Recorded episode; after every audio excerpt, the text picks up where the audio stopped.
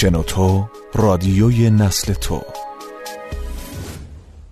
داستان‌های شنیدنی.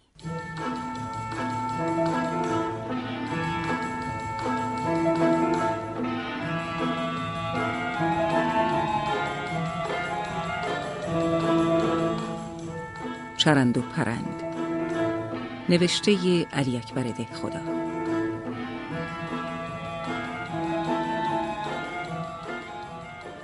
از شماره هجده، روزنامه سور اسرافی، پنج شنبه بیست و یکم شوال هزار و سیصد و بیست و پنج هجری.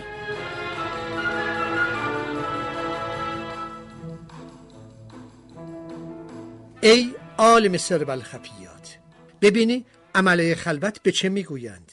ببینی عمله خلوت از جنس ماست، یا بسم الله بسم الله از جنس از ما بهتران است. ببینی چه چیزی است، اینها را کی میداند جز یک نفر، خدا که عالم سر و الخفیات است. بنده چه دهان دارد که به کارخانه خدا دست ببرد؟ خودش میداند هر چه بکند، هر کس را بگیرد، هر کس را ببندد، هر کس را ببخشد، هر طور بنده بیافریند، اینها همه کار خودش است. هیچ کس حق چون و چرا ندارد. من چه سگی هستم که بتوانم حرفی بزنم؟ من چه داخل موجودات باشم که بخواهم ایرادی به کارخانه خدا بگیرم؟ اما من تنها یک حرف دارم، یعنی استغفرالله استغفرالله. من میگویم خداوند تبارک و تعالی هر جنس مخلوق که ساخت، همه را یک طرح و یک نواخت ساخت. مثلا انسان ساخت، همه را یک طرح و یک نواخت ساخت. مرغ ساخت، همه را یک طرح و یک نواخت ساخت. کبوتر ساخت، همه را یک طرح و یک نواخت ساخت. بی‌ادبی می شود، دور از جناب همه دوستان. شتر ساخت، اسب ساخت، الاغ ساخت، همه را باز یک طرح و یک نواخت ساخت. یعنی هرچند که بعضی از اینها در قیافه و کوچکی و بزرگی با هم فرق دارند، اما باز می بینیم که اصلاً همه یک طرح و یک نواختند. اما ببینی از روی چه حکمت خداوند تبارک و تعالی عمله خلوت را تا به تا و لنگ به لنگ ساخت. ها، اینجاست که آدم در کار خدا حیران می شود. اینجاست که آدم نمیداند چه بگوید. اینجاست که چهار دست و پای عقل انسان بی‌ادبی می شود، مثل خر در زیر تنه آدم می ماند. بله، چهار دست و پای عقل انسان مثل خر در زیر تنه آدم میماند. مثلا آدم یک دفعه یک عملی خلوت میبیند که دیگر کم میماند هوش از سرش بپرد. طبق صورت مثل ما، دهن پسته‌ای، دماغ قلمی، قد مثل شاخ شمشاد، چشمها بادامی، ابروها تا بناگوش، گردن مثل شاخه ی گل. چه درد سر بدهم که به آفتاب میگوید تو در نیا که من در بیام.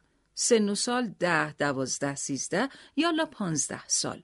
آدم در اینجا به بعضی ملاحظات در صنعت خدا حیران میماند. این یک جور عملی خلوت. یه دفعه دیگر هم آدم یک عملی خلوت میبیند که نزدیک میشود زهره‌اش آب شود. هیکل قوی، قد مثل چنار، سینه به پهنای جرز چارسو، بازوها به کلفتی نارون، چشم و ابرو به به به، سبیلها از بناگوش در رفته، سن سی سی و پنج منتها چهل سال. این هم ای باز آن محقق که همان بیند اندر ابل، که در خوبرویان چین و چگل صنعت خدا را به پاره ملاحظات دیگر تماشا می کند. حالا تا اینجاش باز خوب است، یعنی اگرچه این دوتا آدم اینقدرها یک طرح و یک نواخت نیستن، اما باز چرا؟ هر چه باشد هر دو از جنس انسانند. اما یک وقت آدم یک جور عملی خلوت می‌بیند که عقل از سرش می‌پرد. آب به دهنش می‌خشکد، انگشت به دهن حیران می‌ماند. مثلا چه جور بگویم؟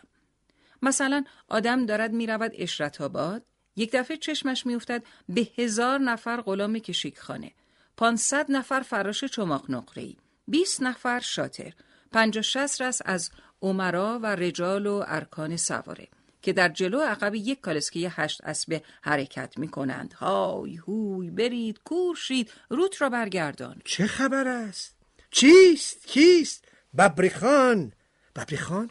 بله، ببری خان. های جانمی ببری خان، عمرمی ببری خان. حکمن ببری خان یکی از نوه های نادرشاه اپشار است که میخواهد سلطنت موروثی خودش را پس بگیرد. بلکه ببری خان یک سردار بزرگی است که تازه از فتح هرات برگشته و ملت به او حق داده‌اند که امروز با کوکبه خاقان چین حرکت کند. شاید ببری خان یک سفیر با تدبیر ایران است که با کمال مهارت عهدنامه ای را که ضامن حیات ایران می شود با دول متحابه بسته است و امروز دولت او را در عوض این خدمت با این شکوه و تنتنه استقبال می کند. نمی شود، امکان ندارد. هر طور هست باید خدمت ایشان رسید. به هر زحمتی که ممکن است باید اقلاً یک دفعه جنم آقای ببری خان را دید. آن وقت آدم با کمال شوق می رود بالای یک درخت یا می دود بالای یک بلندی، چشمش را می دوزد توی یک کالسکه. حالا آی برادرای روز بد ندیده آدم در توی کالسکه چه می بیند؟ یک جوان. خواستم که بگوید حالا آدم توی یک کالسکه چه می بیند؟ بگویید ببینم توی کالسکه چه می‌بیند؟ هیچ کس نگفت. حالا من خودم میگویم. یک دفعه آدم چشمش می‌افتد به یک گربه براق با زنجیر و قلاده مرصع، لباسش فاخر، غرق جواهر، جواهرهای کیان، از سر دمش آویزان. هو حق، جانش بی بلا، دشمنش فنا. هو هو هو حق، قضا بلا بدور. حالا مردم خواهند گفت یقین دیگر چنته دخو خالی شده و از ناچاری این چیزها را از خودش اختراع می کند. نه، قسم به حوزه درس آقا شیخ ابوالقاسم، قسم به درد دین آقا سید علی آقا، قسم به مشروط طلبی قوام الملک و امیر بهادر، قسم به دولتخواهی پرنس عرفه و دوله، قسم به حقیقتگویی و بی‌غرضی جریده فریده ندای وطن، قسم به سوسیالیست بودن شاهزاده نصرت و دوله، قسم به فقر عفیف حضرت والا ذل السلطان، قسم به حسن نیات انجمن فتوت، لال از دنیا برم، مرگ چهار تا فرزندام که بیشتر اهل تهران درک زمان مرحوم مبرور ببری خان را کردند و همه آن متلاطفت ها، آن کارچاق کنی ها، آن رعیت نوازی ها، آن قدرت و اعتبار و بزرگی و اقتدار را به نظر دارند. از خود همین آقایان ارباب حقوق بپرسید، برسید ببینید آیا بیشتر از حقوقی که تحصیل کرده اید و امروز کمیسیون مالیه کتابچه های آن را جلوی خودش گذاشته، قلم در دست گرفته، نه از خدا شرم و نه از پیغمبر آزرم، هی مثل رنگکارهای امارت مسعودیه از بالای صفحه تا پایین صفحه را سیاه میکند، از صدقه سر مراهم زر پرورانه همین ببری خان و جانشین های او بود یا نبود؟ و آیا قالب حکام و ولایات برای کارچاقی خودشان بایستی خدمت ببری خان برسند یا خیر؟ اپلیکیشن های همراه شنوتو را نصب کنید.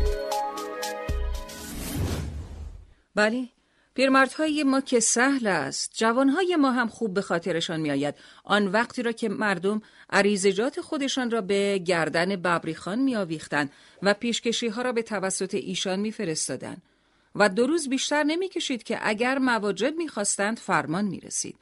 اگر به حکومت میل داشتند حکم صادر می شد. اگر منصب می طلبیدند به مقصود می رسیدند.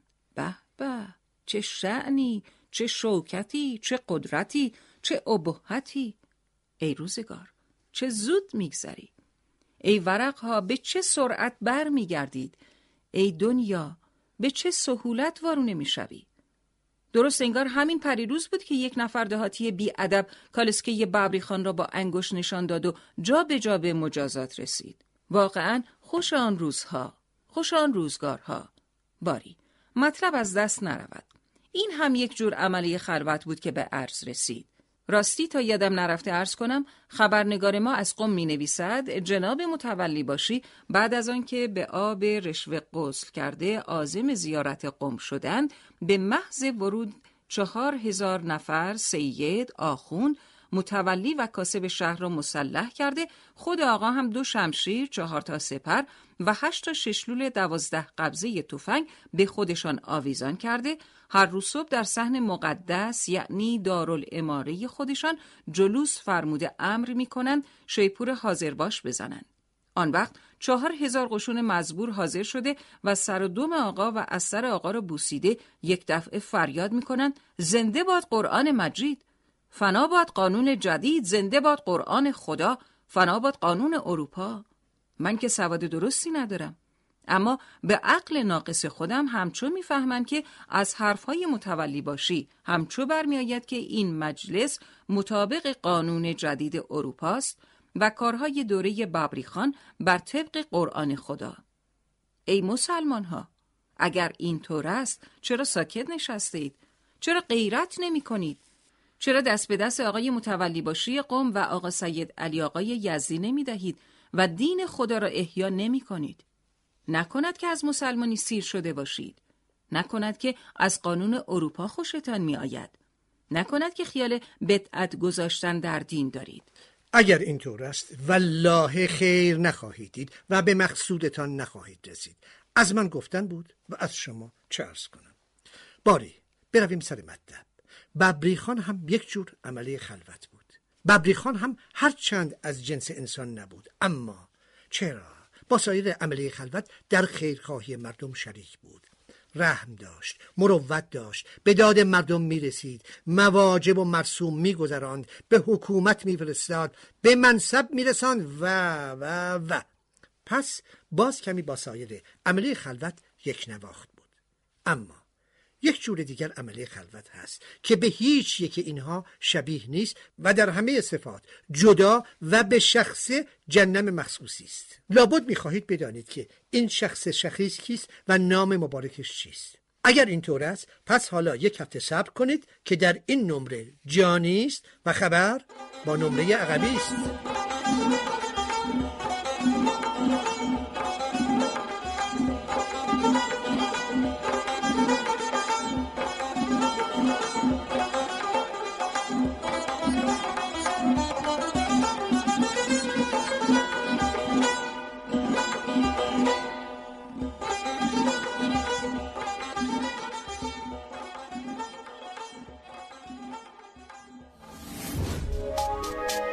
تا حالا به این موضوع فکر کردی که تجربهاتو با دیگران به اشتراک بذاری؟ با استفاده از شنوتو صدای شما در سراسر دنیا شنیده میشه. پس منتظر چی هستی؟ تجربهاتو با دیگران به اشتراک بذار.